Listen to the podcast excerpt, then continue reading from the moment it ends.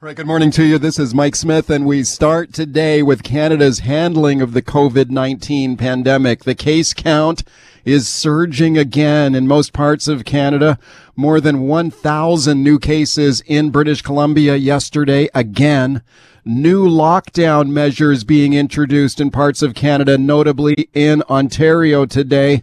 The pace of vaccination in the country lagging behind many other countries in the world. Now, let's talk about the Justin Trudeau government's management of this crisis. Yesterday, federal conservative leader Erin O'Toole slammed what he called the slow and confused response to the pandemic by the Trudeau government. He called for a public inquiry. Here is Erin O'Toole speaking yesterday. A public inquiry will ensure that all lessons learned from the crisis are publicly aired and improvements can be immediately adopted. Canada must be better prepared for future threats. We cannot afford to once again fail to keep Canadians safe. All right, conservative leader Erin O'Toole speaking yesterday. All right, let's discuss now with my guest. We got both sides of it for you. Terry Beech on the line. He is the Liberal MP for Burnaby North Seymour. Pleased to welcome him back. Terry, thank you for coming on. Mike, it's great to be here. Appreciate it a lot. Also on the line, Dan Albas. He is the Conservative MP for the Central o- Okanagan Similkameen. Dan, thank you for being here once again. Thanks for having me as well. Okay, guys, thank you to both of you. Dan, let me go to you first. Can you give me the pitch the case for a public inquiry? Why are the Conservatives calling for this now? Well, sure, Mike. So, first of all, uh, you know, this government has been so slow and wrong on so many aspects of COVID 19. And we as a country can't allow this to ever happen again. Look, they were slow on, on securing the border. They were slow on rapid tests. They were slow on uh, helping uh, get uh, contact tracing systems set up. They, they didn't even have the stockpiled PPE that we needed, that provinces needed to deal with the first wave. And so we've seen billions of dollars going towards all sorts of, of, of liberal connected uh, uh, programs. And we want to see some accountability, but we also know that unless these things are looked at by someone independent, someone that is able to say, this is what really happened, and whoever's in government needs to adopt these things to make sure that we secure our Okay, well, country's future. The government's That's already what we're talking about. The government's already promised a review, right? Like a comprehensive review of what happened. So you're calling for what? A full independent public inquiry with what? People giving testimony under oath? Yes, and, Okay. and I, I, that's exactly what Mr. O'Toole said yesterday. Having someone preeminent to head it up so that they, this cannot be questioned. Look, we, we cannot allow the same kind of mistakes to happen again. Some Okay. are, are decisions directly by Justin Trudeau. Some may be systemic, so we need to be able to, to, to do those things, and Erin O'Toole will make sure that there is a public Okay. inquiry. Okay, let me go to Liberal MP Terry Beech. Terry, how do you respond to that? Well, first of all, it's great to be here, Mike, and it's great to be with my uh, my friend Dan, who I haven't seen in person since over a year. Uh, I think that the idea of having a, a public inquiry and having a reflection on what has happened over the last year is, is a pretty good idea. I mean, we've rolled out an unprecedented number of programs, more than 75 programs last year that have cost billions of dollars. Uh, we definitely need to look at that. Uh, we need to learn lessons and we need to, to do better where we can. When we, we talk about being slow, though, I, I, I don't think that Dan's necessarily on point. Talks about being slow to secure the border. We, we closed the U.S. border faster than most municipalities close their libraries. So we've always been incredibly quick. Last year, when we were talking about procuring vaccines, we took an all hands approach and uh, secured not just the PPE we needed, billions of pieces of PPE, not just uh, vaccine contracts with every viable vaccine distributor out there. The first vaccines that we actually signed by coincidence were Moderna and Pfizer, not knowing that those were going to be two of the best and, and quickest available vaccines. And, and I think that everybody on this line, they heard your introductory introduction, Mike. They, they know that we've had 105,000 cases in BC. Over 5% of those have been within the last week. We need to be diligent because most every British Columbian will have their first dose within the next seven weeks. So it's just going to be really important for us to be careful over the next seven weeks. Okay, Dan. So let's just talk about our border. We had Adrian Dix, as well as other provincial uh, health uh, ministers, actually sending staff to the borders uh, and to specifically to our airports uh, because they said handing a pamphlet isn't enough. And when we start talking about uh, making sure that there was PPE, et cetera, look at the scathing report by the Auditor General last week that said even the risk assessment model that the government used to determine whether and what efforts they should take was wrong. So, you know, well, when Terry says that they, they have been, you know, they were fast on everything, well, you know what, uh, Mike, I take that with some skepticism because that's well, not what how, provincial premiers say. Well, how soon? Uh, well, I remember when when Adrian Dix was calling for the border to be closed. I mean, how quickly after that was the border closed? I think it was a day or two. Well, I'm, right? I'm, I'm, talking about I'm talking about air travel, and really yeah. that's where this this is stemmed. We were calling for for tighter provisions at the border, and I remember, you know, the last day that we had Parliament last Mar- in March 2020, the minister said at the time, the health minister said, closing the border doesn't work, and then two days later they made the changes. Okay. So this is the problem with this particular government. Let, let me ask ask you guys about the, the vaccine rollout across the country and where Canada ranks uh, when we compare it to other countries, and I'll play play another clip here from the conservative leader Erin O'Toole on this point yesterday. Here he is speaking about Canada's vaccine numbers. As of April 1st, only 1.8% of Canadians have been fully vaccinated. In terms of the rest of the world, we rank 44th behind countries like Azerbaijan, Costa Rica, and Serbia, according to the New York Times vaccine tracker. Okay, Erin O'Toole speaking yesterday. Liberal MP Terry Beech. when Canadians hear this these numbers and we see Canada ranked 44th, I think I'm sure you would probably agree most Canadians are not very impressed with being ranked 44th in the world. Your thoughts? Well, I think that um, I mean how we contextualize that is is quite interesting. Uh, we know that there's going to be 43 million doses available uh, by the end of June. Uh, we know that in terms of users getting their Canadians getting their first dose. I think we just surpassed 17%, and we're quickly catching up to the rest of the world. I think everybody on this line that is concerned, obviously, everybody wants a vaccine. Uh, my mother's in the healthcare system. She just had her vaccine a couple of weeks ago. It was a great relief for me personally. Uh, calls to my constituency office. Uh, you know, everybody wants to know when they're going to get theirs, and I can tell people that within the next seven weeks, basically everyone in British Columbia is going to have their vaccine. Uh, we're going to have uh, even more doses available for the second dose. And by the time, I mean, we, we promised last year that we were going to have 6 million doses by the end of the first quarter. And we're six days past the first quarter, and we've already put out 10.5 million doses. So I think we're going to be on track, and I think we're going to achieve our goal of having everybody get their fir- first dose. Uh, we said by September. It looks like that's going to be before the end of June, and uh, right. that means we can start focusing on the future. Okay, Dan. Dan well, Albas, what do you say to let's that? be mindful that the government originally put all their eggs in the basket with the Cano, uh, the Can uh, uh, Sino deal with China, uh, and then and literally did nothing until months later, uh, where other countries got ahead in, the line to get things like Moderna and Pfizer. And, and, and so we've seen other countries that are racing ahead. And, and it's interesting that Terry's talking to the New York Times and talking about actual data where we can compare different countries' response. Look, the United States and the UK are talking about opening up. California is opening up. Uh, that is something that uh, that this government can't simply, uh, you know, look the other way on. Canadians are upset. We're seeing a third wave. We're seeing where there's not the protections that other citizens of other countries uh, in the G7 and the G20 are having yeah. that we don't, and that's not that's not a great. What should Dan, what should the government have done? How could they have done better on vaccines? I mean, this country tragically does not have the capacity to produce our own our own vaccines, and there's been a lot of finger pointing at, at both your parties over that and why we don't have that capacity. But short of the capacity to make the vaccine ourselves, we have to buy the vaccine from outside the country. So, so what are you saying? Like, and and they've got the vaccine, they've bought the vaccines from these companies, and the vaccines are coming in. You're saying it could have been quicker?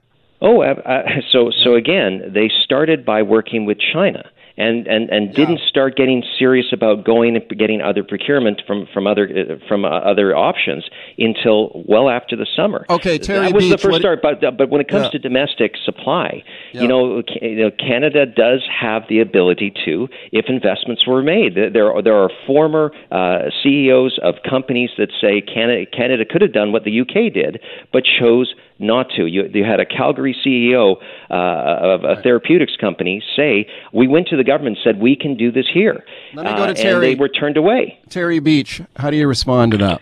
Well, I, just think when when Dan says that we put all of our eggs in one basket, I, I just don't think it's true. I mean, we were among the first countries to sign up for the Moderna and the Pfizer vaccine. Uh, we actually acquired enough doses of every viable vaccine well before we even knew if they would be viable, and we did that because we knew how important it was uh, to make sure that when a viable vaccine was available, uh, that we could roll it out to every single Canadian citizen uh, because the strength of our economy is totally based on the health. And I think if you look at the health outcomes in British in Canada uh, and in British Columbia versus other jurisdictions, I think we've done very well, and I think that's positioned us incredibly well uh, to look for a positive future where the economy can come roaring back. And I think that's what you're going to see uh, us setting up for in the budget as it comes out later this month. Okay, Terry, let me ask you one final question just to clarify on something that you said earlier with regard to O'Toole's call for a public inquiry, and you've, you've said that was a good idea. The government has already committed to a review of the management of the pandemic. O'Toole's calling for something different, like a public inquiry, be completely independent, people giving testimony under oath. Are you saying that you feel that that's a, that should be done? That that's something the government should do? I, I mean, exactly the terms and the standards under which we're going to look at what's happened over the last year, I don't know, and I'm open to all ideas. I think it's a great idea given the unprecedented nature of what our country has just gone through and the increasing globalization of our world to reflect on what we've done, what we could do better and improve in the future. I always think that's a good idea. Exactly how that happens, I'm not exactly sure. Okay, gentlemen, I want to thank both of you for coming on today with a really good discussion. I appreciate it a lot. That is Terry Beech. He is the Liberal MP in Burnaby North Seymour. Dan Albas, he's the Conservative MP in the Central Okanagan. All right, welcome back to the show. Let's talk about the delays in the replacement of the Pattullo Bridge. It's been pushed back a year now to 2024 delayed uh, largely because of COVID. Have a listen to this here now. This is BC Transportation Minister Rob Fleming. Uh, the contract was awarded in February 2020, and we all know what happened the next month. We went into lockdown. Uh, March marked the beginning of the pandemic, so there were some delays that were just about adjusting to new safe work protocols. Those had to be developed. Uh, so we're hoping that those few months of delay can be made up uh, in the timeline for the completion of the bridge. Okay, Transportation Minister Rob Fleming there. This is a $1.37 billion project to replace this bridge. It was originally supposed to open in 2023 delayed now until 2024. Now remember how this project had been fast tracked and given priority over another pressing project in the province, and that's the replacement of the chronically clogged Massey Tunnel. So the government decided the Pattullo Bridge was a higher priority. Now it's being delayed for a year. Let's get the opposition's take on it. My guest is Liberal MLA Michael Lee. He is the official opposition transportation critic. Pleased to welcome him back. Michael, thanks for coming on. Good morning, Mike. Thanks for having me on. Thank you for being here. So, I, in some ways, I guess maybe it's not surprising that this project is delayed. It seems like a lot of these bro- big projects typically get delayed. But your thoughts on this announcement that the Pattullo project is delayed for a year? Well, this is just another example of how the NDP can't get anything built. All they do is delay and increase costs. Not only uh, can the NDP government not get a replacement done for the George Massey Tunnel, they can't even get a bridge built to Surrey, pushing this out for further delay by another year. And clearly, the NDP are not being transparent and accountable what is actually causing the delay. Uh, the news release uh, that they put out last week makes mention of uh, fish windows, and those are certainly known ahead of time and should have been factored in. And how exactly is COVID causing a delay when we see other construction projects around the province uh, still underway? Okay, what, what another are fi- example, Mike, of the CBA problems, which is when we look at the Highway 1 expansion past Kamloops to Alberta, we've seen delays, increased costs, reduction of scope. Now we're seeing two out of the three with the Patello replacement as well. Okay, I want to get into that CBA program, and I'll explain that for the listeners in a minute. But you mentioned you mentioned fish windows. Is that like a construction schedule around the salmon migration? Is that what you're talking about there? Yeah, in terms of in river work, there does need to be uh, periods of time where that construction work should not be taking place to protect uh, the fisheries in the river in the river there. Yeah. And uh, that's something, though, Mike, that would have been factored in at the beginning of this project when the contractor was scoping out the timelines for this project. These are fishery windows that should have been known and are known well in advance and would not be the source of the delay that the government is pointing to. Okay, what about the pandemic, though? The government also saying because of the pandemic, that's another reason for the delay. You buying that? Well, you know, I think their announcement really raises more questions than answers here. Uh, tell us what the problems are. Uh, obviously, we know that COVID, we want to stay all healthy and safe, of course. But what are the specific challenges with COVID 19 that are leading to this delay? We know that the NDP have had difficulties with transparency, and now they're giving us information uh, on, on what is causing this delay. We're not seeing any of that information at all. Okay, you mentioned the community benefit agreement that covers this project, right? And that's like the workers on the project are they're required to be members of certain unions, right? Is that the main is that your main complaint? You think that what drives up the cost?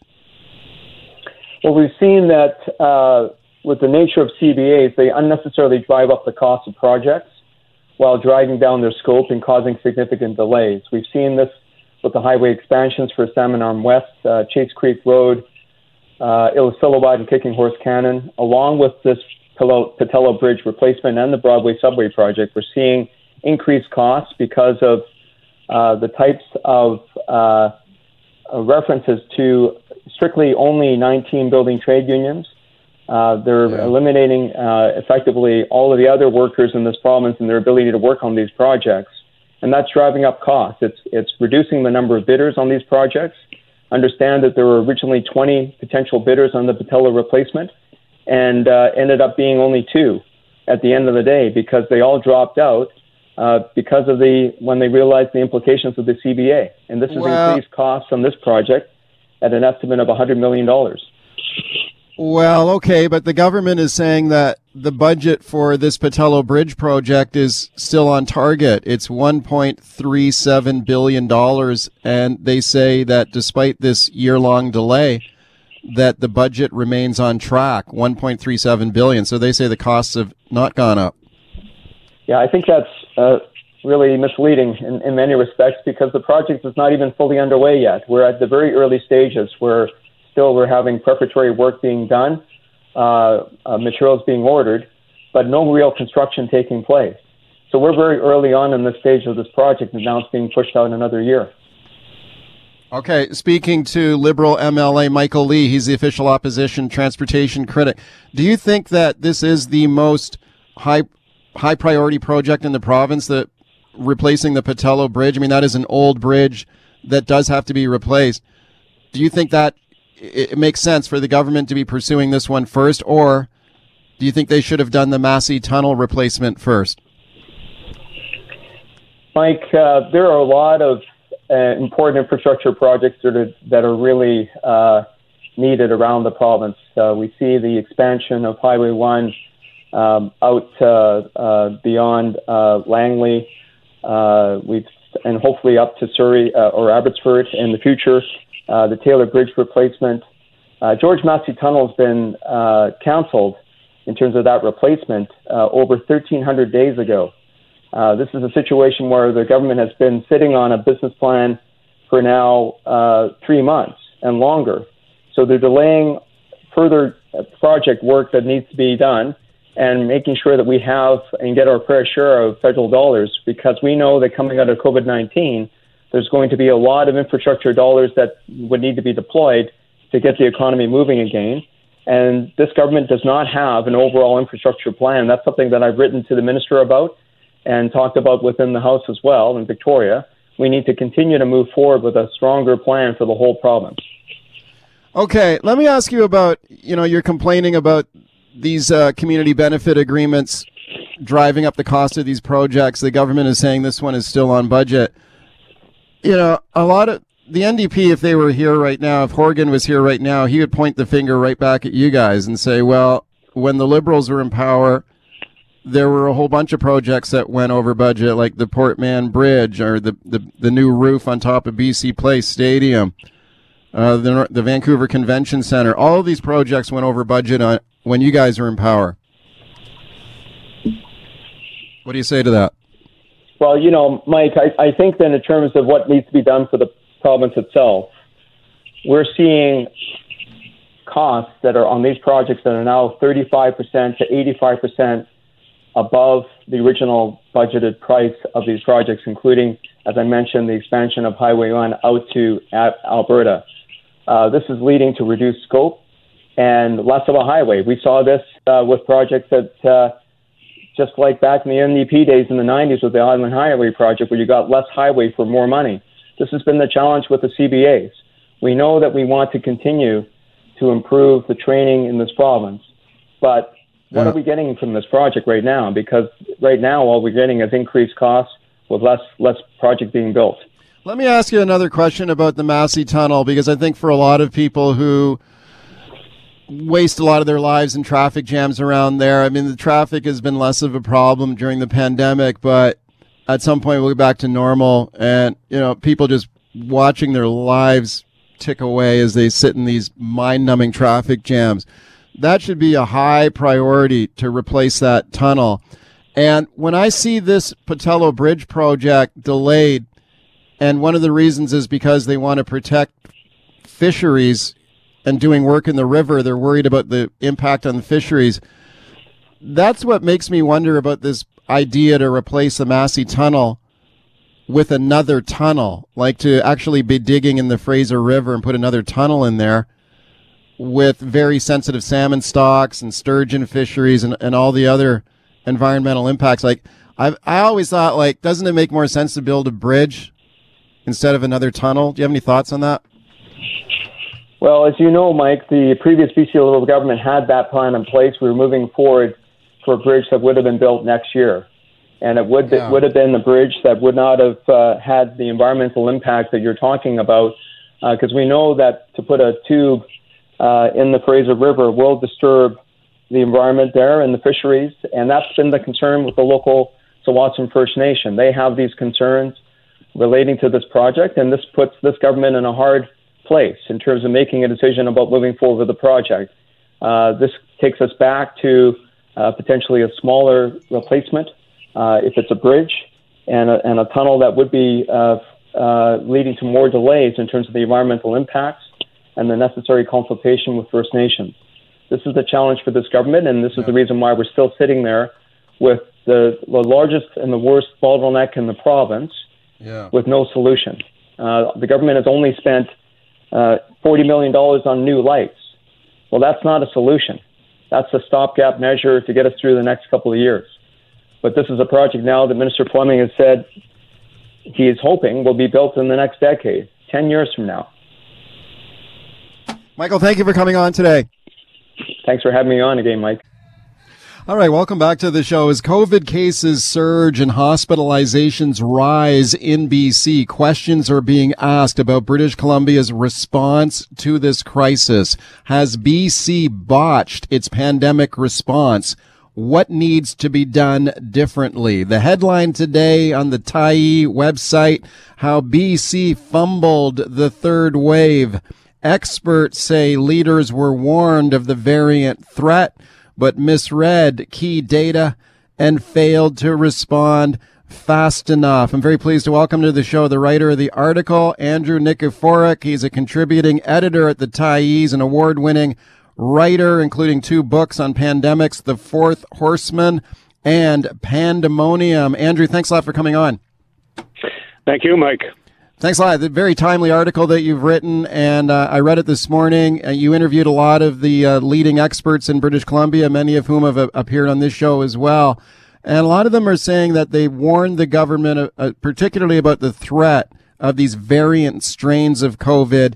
And what are they telling you? Like, what are the experts saying about these variants and the response to them? Well, I mean, one of the key things the these researchers have said um, is that look, we knew about the variants months and months ago. I mean, they first uh, the the the, the first critical variant emerged in in the United Kingdom in September last year. It exploded in that country in November of that year, and as a result. the country was forced into a major, highly restrictive lockdown um, while this variant was was burning its way through the United Kingdom. Uh, more people died in the space of three months in England than in uh, over the entire course of the pandemic uh, because of the variant. So uh, we we knew this variant was trouble. Um, the, uh, researchers warned the government of British Columbia in December that the variants are probably here. We need to be on top of them. We need to do really good surveillance, really good reporting, and if necessary, we need to shut things down in order to keep them from exploding because it's much harder to contain them and control them uh, when you've got a thousand cases a day than when you have, uh, you know, 10, 20, or 40 cases a day. So, I mean, that, that, that's, that's one, one big issue. Another big issue is, is, is again, the, the government's kind of reluctance to learn from past mistakes. Uh, we, we, you know, we, we've, we know now that when, that, that the only way to respond to rising cases is is to be very swift and um, and to, you've got to act rapidly and um, and forcibly. You know, yeah. nobody likes lockdowns. I mean, uh, but that they do work, and they work because they they cut down on people's mobility. And if you cut down on people's mobility, you are going to cut down on transmissions. Um, but we didn't learn that lesson. Uh, we thought, you know, I think the government gambled, like every provincial government at the moment. Uh, well, the, of the six populous provinces, thought, oh, geez, we'll, we'll, we'll just be able to manage this. We'll well run it with the vaccines. Well, that's not what has happened anywhere. Okay. I mean, Ontario, Alberta, and BC are all in big trouble. Right. One of the experts that you quote, Andrew, in your article today is Professor Sarah Otto from UBC, who has been a, a guest here on CKNW. And, and, she says to you, we had an opportunity to stop these variants, but we didn't take it. We could have gone for zero variants back in January. And you reveal how she had written to the government officials and public health officials pleading mm-hmm. for intervention months ago on this. Like, what exactly is she looking for? So she's look, she was, she was calling for like a strict lockdown. Well, no. Well, she would have probably supported uh, a, a lockdown had we had the accurate data. The problem here is is that the British Columbia government didn't have a real handle on how many variants were out there, where they were moving, and what populations they were moving. We didn't really have that that data, and so what Sarah Otto was actually asking the government for was, look, improve your data collection. Um, uh, you know, and and and uh, and do it quickly because these variants are, moving fast. So that was the first thing she really wanted was let, let let's improve our data collection. Let's and let's get on top of this and let's know yeah. how severe the threat is. Okay. And you know, we didn't do that in time. Right. We're hearing this a lot from, from many people. We, we had an expert on the show yesterday who was calling for a COVID zero strategy, a, a severe lockdown to try and extinguish the virus as, as much as we possibly can. When you take a look around uh, the rest of Canada or, around the world, like you said earlier, that lockdowns work. I mean, if you take a look at a province like Ontario, for example, that had some stricter measures than British Columbia, British Columbia has had, I think, fewer kind of lockdown measures compared to some other provinces in Ontario, like Ontario, for example. I mean, they're in terrible shape and today they're talking, you know, they're closing schools. They're talking about a possible stay at home order in Ontario today, uh, even though they had some stricter measures than us. So where's the evidence that the locks, the lockdowns actually work? well, you know, it, it, the the problem with lockdowns is is you can't you can't be half-assed about it. Um, and you also have to have some strategic goals. And it, it, the problem with Ontario, Alberta, and BC is, you know, they will have their lockdowns, and you can argue about how tough they are, or how restrictive they are, or if they're adequate enough, uh, and then they open up again. So you're on this roller coaster. So you, you are you are implementing public health measures that could be very effective, but you're but but you're never taking them uh, to to the final point. Um, you know, as uh, Caroline Colijn, um, who's uh, you know at, uh, a disease modelist, yeah, yeah Colijn, she said. I mean, she used a wonderful metaphor. She said, "Look, it's like inviting a pest control officer to your house, and then saying, "Oh, it's okay to only get rid of half half the mice in your house." Um, and then, well, and then why don't you come back in six weeks or six months, and we'll do it all over again, right?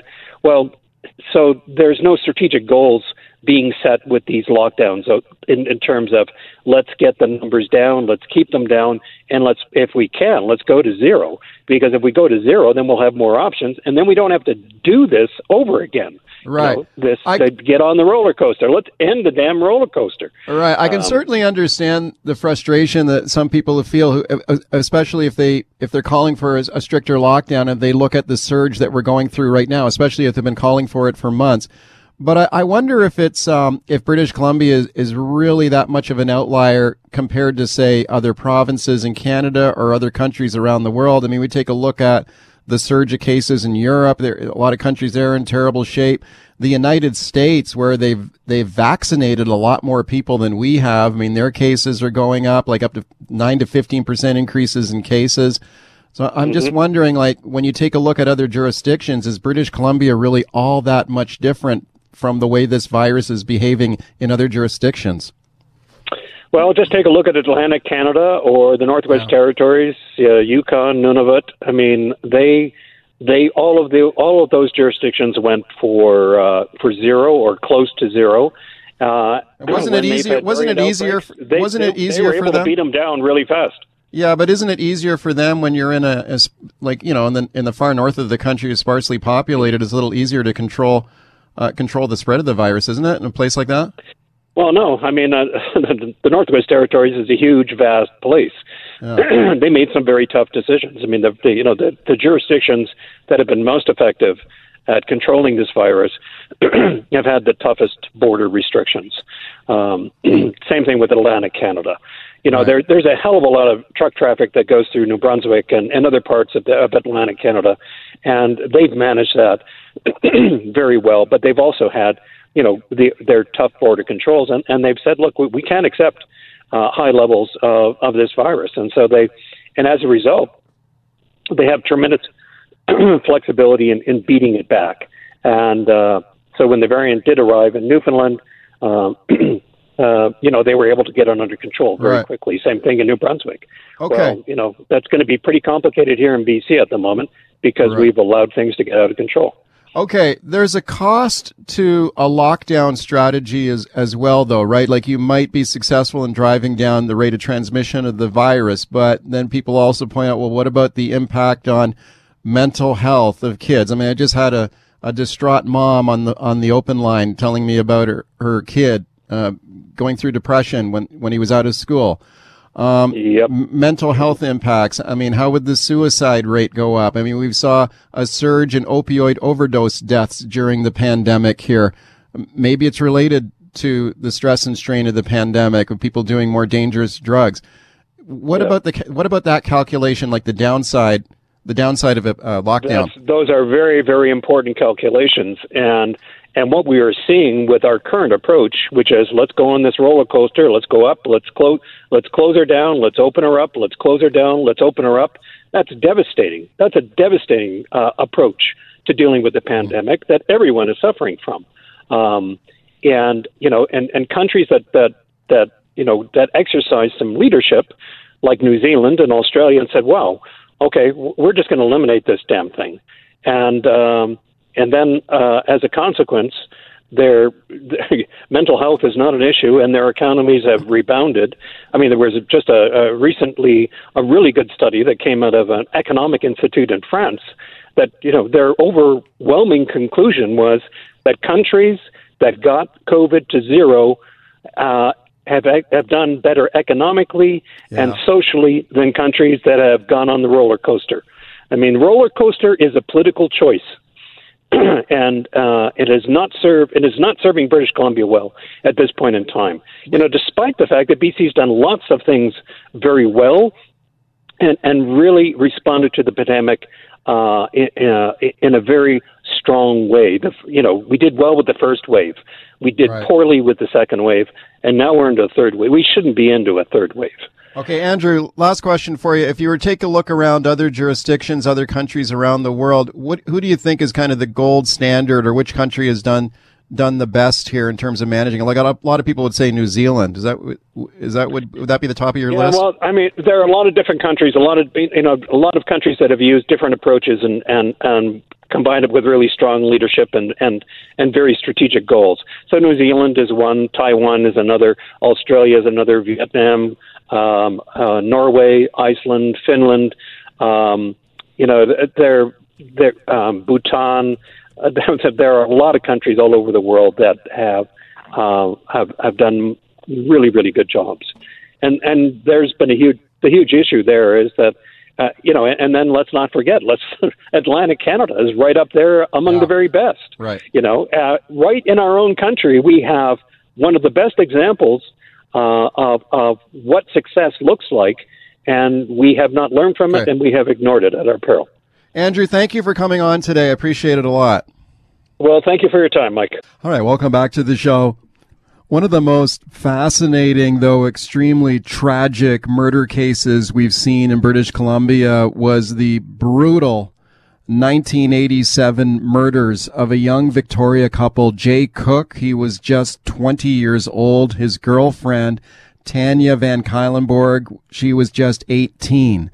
They took a road trip in 1987 to Washington State where they were later found murdered.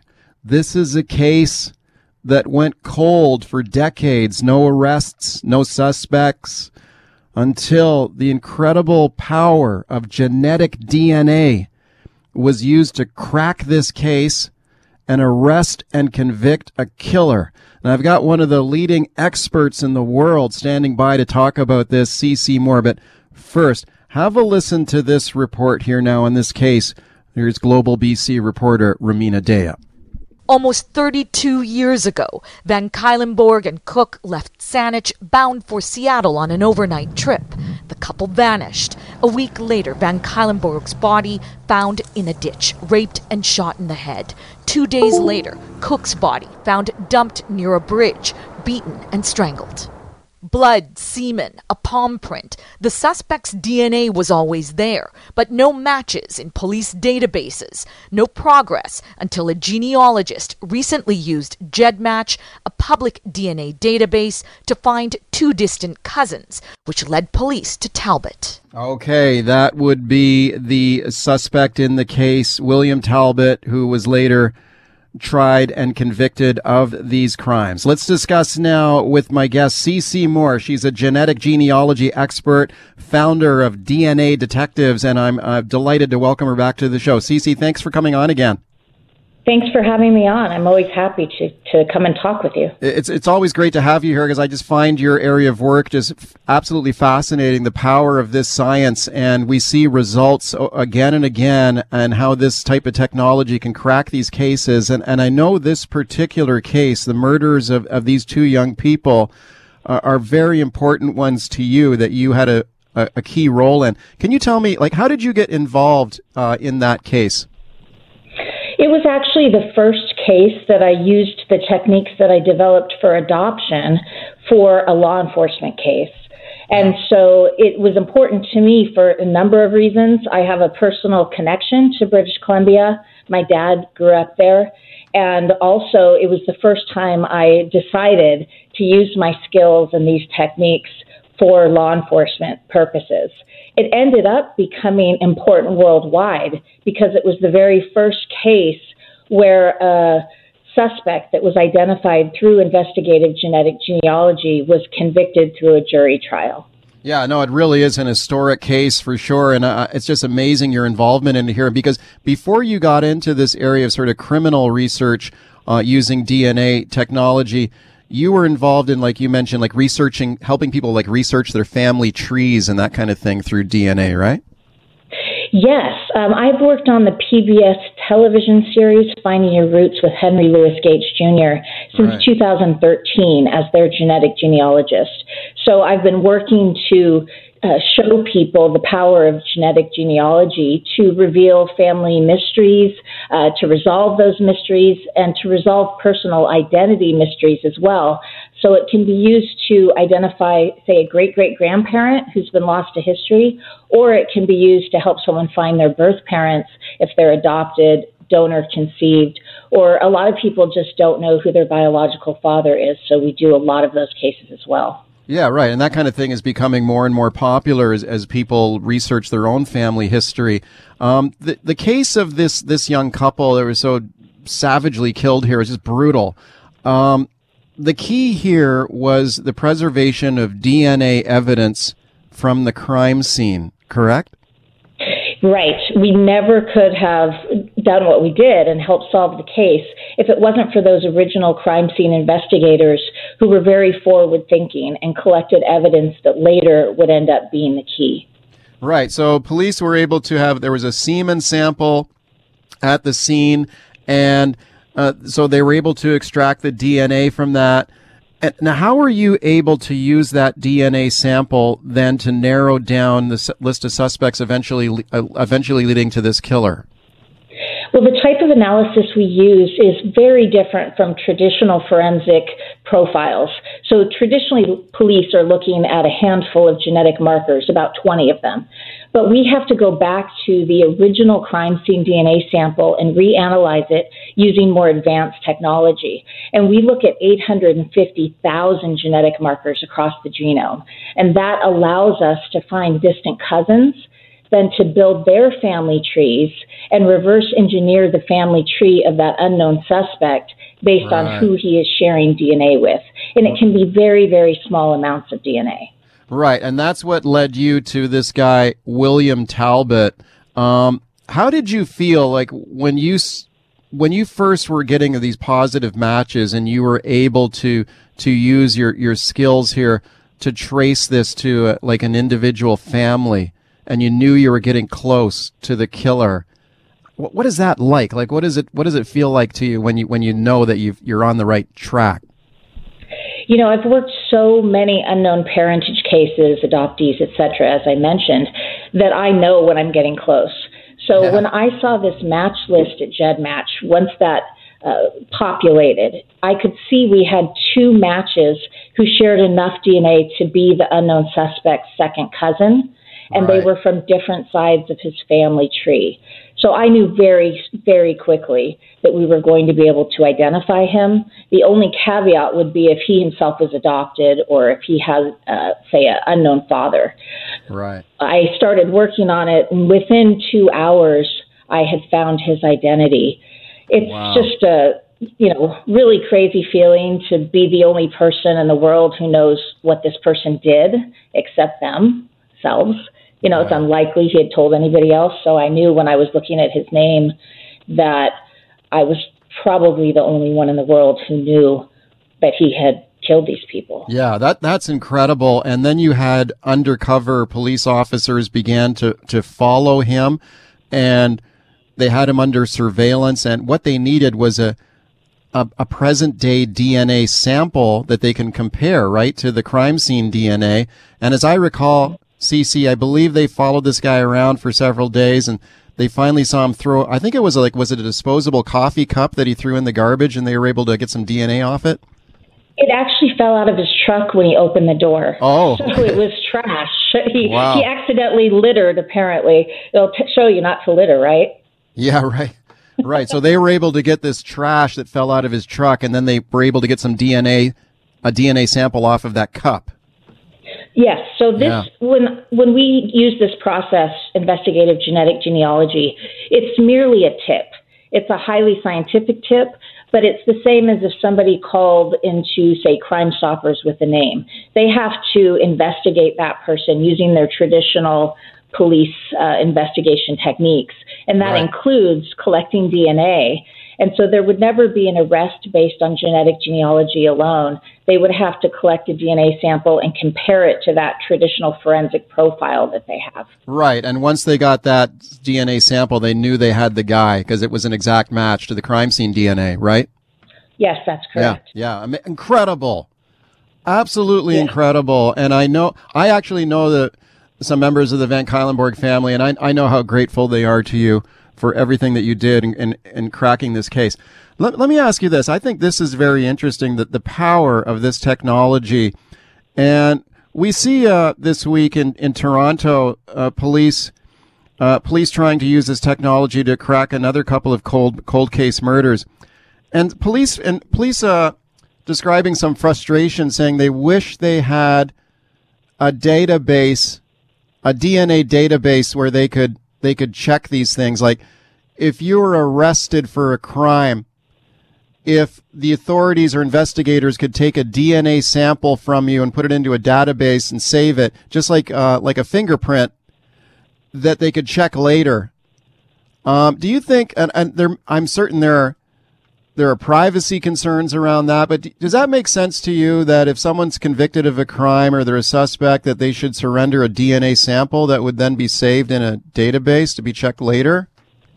I don't think anyone's arguing against collecting one from someone who's convicted of a violent crime. The question is whether you collect it at arrest for a violent crime. And now in the United States, 30 sta- over 30 states are allowing that. And that DNA sample then can be compared to all of the unsolved cold cases that have DNA on them. So there's always that tension between public safety and victims' rights uh, as compared to the rights of someone arrested for a crime. So I think it really depends on what society values more.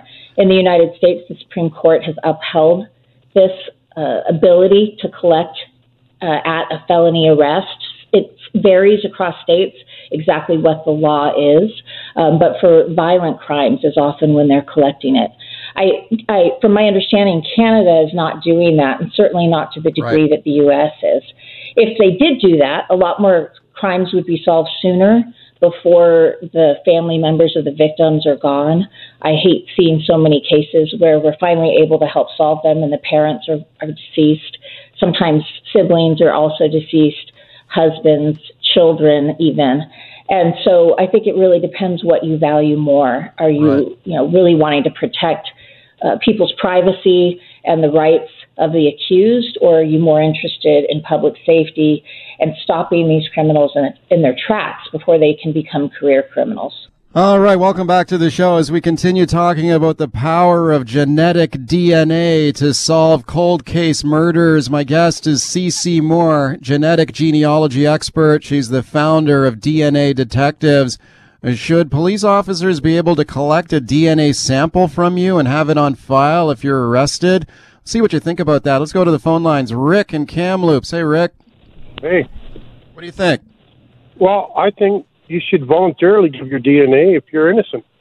If you have a guilty conscience, you might have done another crime that you don't want to give your DNA for. So give it to them, prove your innocence, and then they're they're done with you. Yeah, I think a lot of people might uh, might agree with you. Like right now, CeCe, with the data banks that, that you work with, are, are a lot of them like people who have voluntarily uh, shared their DNA? Yes, the databases I work with are all voluntary. They're all yeah. genealogy databases, and we're really only limited to two of them. There are three more much larger ones that are barring police use. So the people who have said, yes, I'm good with this, I support this, I want to help solve these crimes, have to upload to either GEDmatch or a company called Family Tree DNA if you've tested at Ancestry DNA or 23andMe or MyHeritage, then you're not in that pool that we can compare against. That's very but. I totally agree with the caller. One thing yeah. that people don't think about is it rules people out. It actually yeah, right. exonerates people. Yeah. And so there's no reason for someone to be suspected. If they'll provide that DNA, they can get the focus off of them right away and onto somewhere, you know, into another direction. Well, that's a great that point. Will help. Go ahead. That, yeah, I mean that's a great point that it might reduce uh, false false accusations against people. Right, and that's one of the arguments for it is just yeah. you know keep them from going down that road in the very beginning. Yeah, exactly. Let's go back to the phone lines. Mike and Langley. Hey, Mike. Oh yeah. Hi, go ahead. Good. Um, so I was thinking about this. It's it's a bit of a slippery slope uh, obviously between privacy and all of that kind of stuff. So here's a compromise that I thought about, and I, I shared with the person that was taking our calls here. How would it be? Personally, I will never voluntarily give my DNA to anybody. That's just my personal choice. I don't trust a lot of the systems out there and whatnot, but that's a, a side issue. How is this for a compromise? If you get arrested and charged, they take your DNA, they can run it, they can do whatever. However, system, if you are then found not guilty or charges are dropped or something along those lines, that DNA evidence gets destroyed. Now, of course, you've got to have safeguards in place to make sure that somebody's going to properly destroy it, but maybe that might be a bit of a compromise. Okay, we just got a minute left. CeCe Moore, what do you think? Well, that's exactly what they're doing in the United States and most of the states that allow that collection. The, the question is should it be automatic or should the person have to apply to have it deleted or removed? And in some Yeah. states here, you actually have to apply and it costs money. And so there's an argument there. But I think it's a great solution. Okay, we're just running out of time. Paul and Port Moody. Paul, you got 30 seconds. Go ahead. Uh, no way, absolutely not. Humans happen to be valuable. They they would they would arrest people just to get your DNA, even if it's a false arrest, as well as losing uh, your your DNA and it oh all of a sudden it's at a crime scene. No way. This is Okay. uh, this this is outrageous. 30 se- we got 30 seconds left, CeCe. What do you think? I think everybody has the right to determine how their DNA is used. And so I do understand this caller's argument. You might think that I don't, but I do. Um, Yeah. And Canada does have much stronger privacy laws than the U.S. It's already much harder for us to solve crimes there using genetic genealogy. So it really Okay. just depends on how the majority of your, you know, your community feels. Thank you for coming on today. It's always fantastic to have you here. Hey, thanks for having me. It's always fun.